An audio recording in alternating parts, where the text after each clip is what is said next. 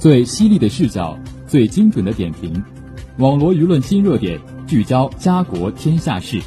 每晚与您相约新闻纵贯线。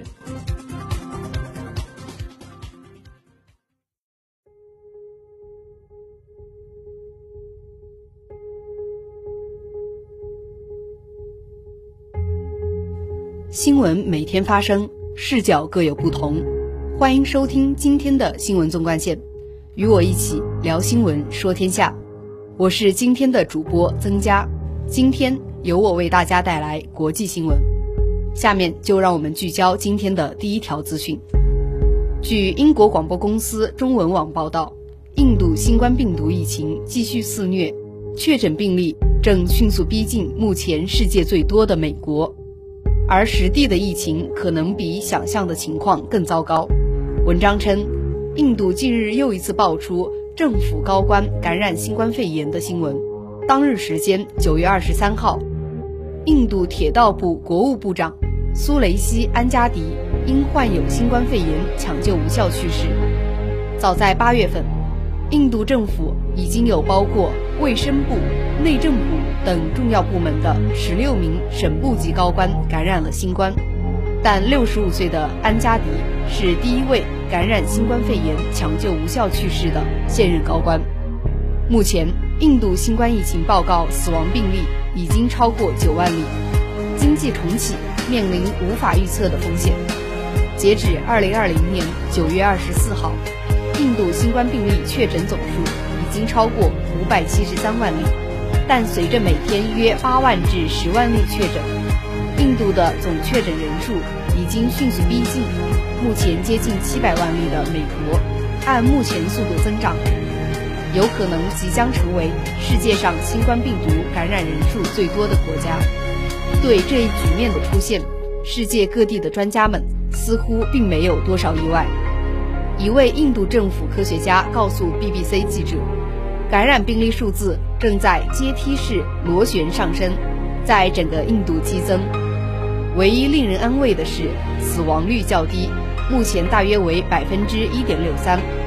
这个数字低于许多病例数量较高的国家。分析称，印度确诊病例大幅增加与增加了检测有关，但病毒传播的速度之快令专家担忧。原因在于。印度新冠用了一百七十天才达到第一百万例病例，但最后增加的一百万例只用了十一天，平均每天的病例从四月份的六十二例增加到九月份的约八点七万例以上。在九月中旬，印度每天记录了大约八万到九万多病例，印度每天记录了大约八万到九万多例病例和每天大约一千例死亡。目前，印度有七个邦受新冠疫情影响最严重，约占印度人口的百分之四十八。但是，即使感染人数激增，自进入九月以来，印度仍宣布开始其第四阶段的疫情解封政策，进一步放开各方面的限制措施。印度的工作场所、公共交通、餐馆、健身房都在重新开放。试图修复遭受数十年来最严重创伤而衰退的经济，但野村印度商业恢复指数显示，尽管感染确诊人数螺旋式上升，经济活动的恢复也暗示人们对疫情封锁产生了厌烦疲劳。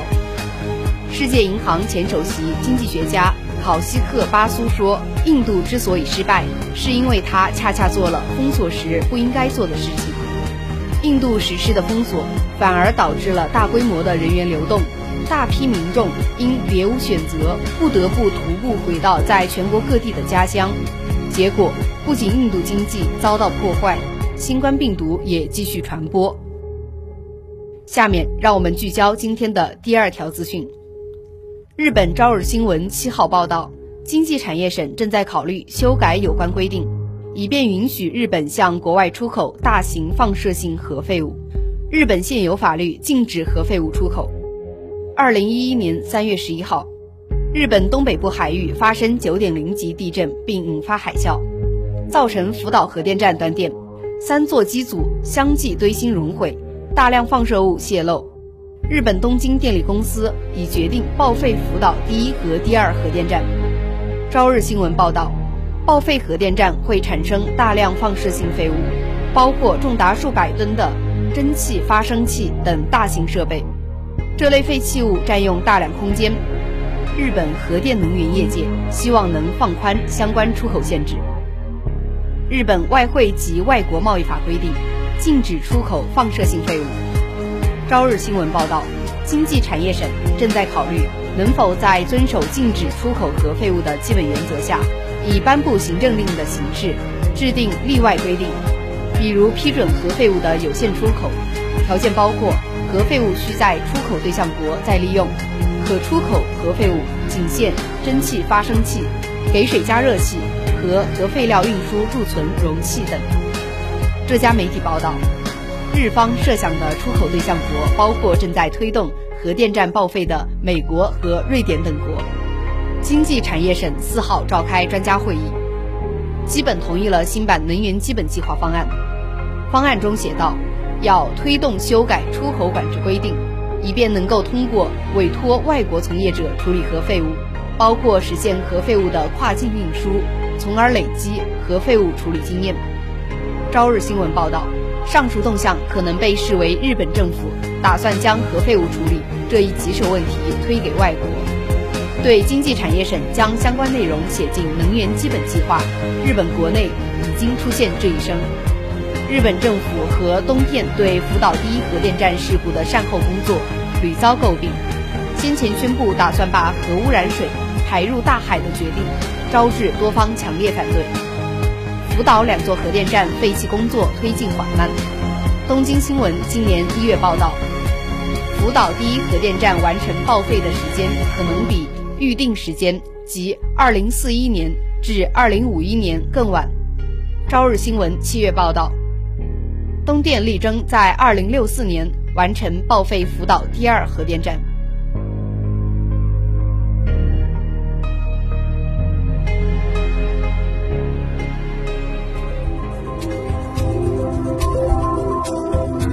您现在收听的是《新闻纵贯线》。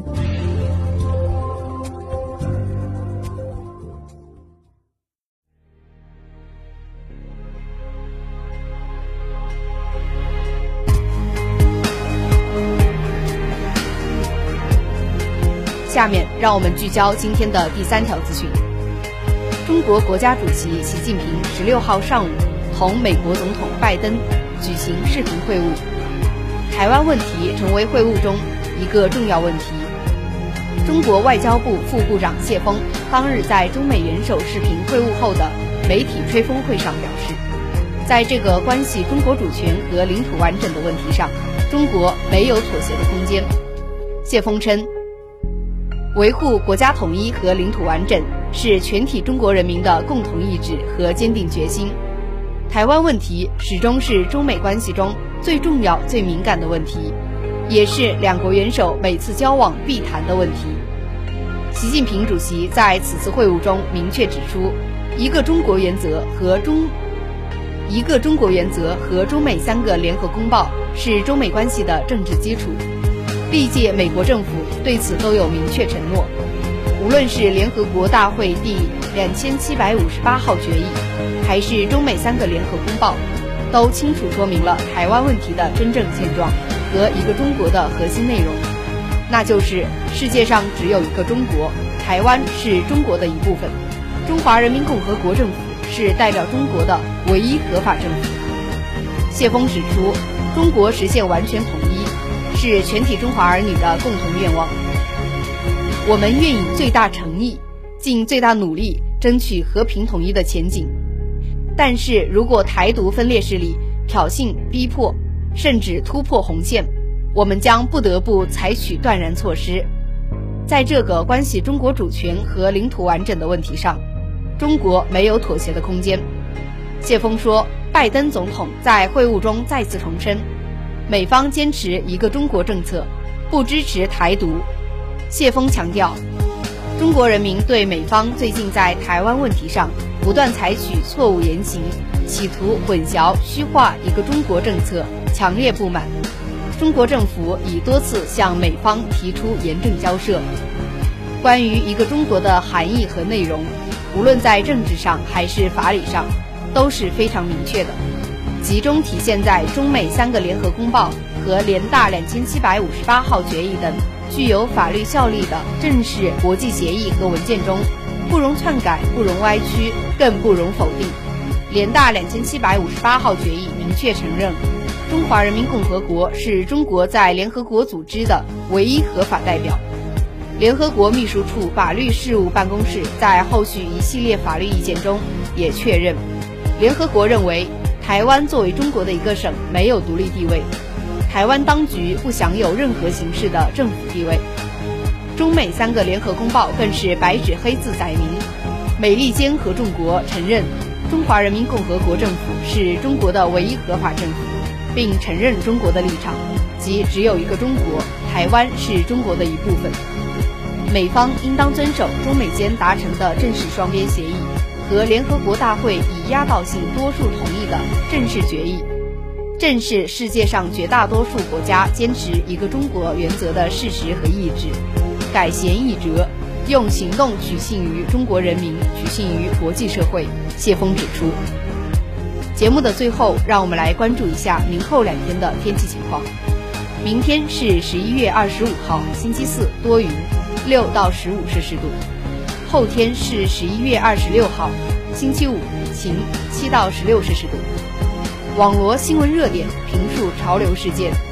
以上是今天新闻纵贯线的全部内容，感谢您的收听。也欢迎您继续收听本台其他时段的节目，再见。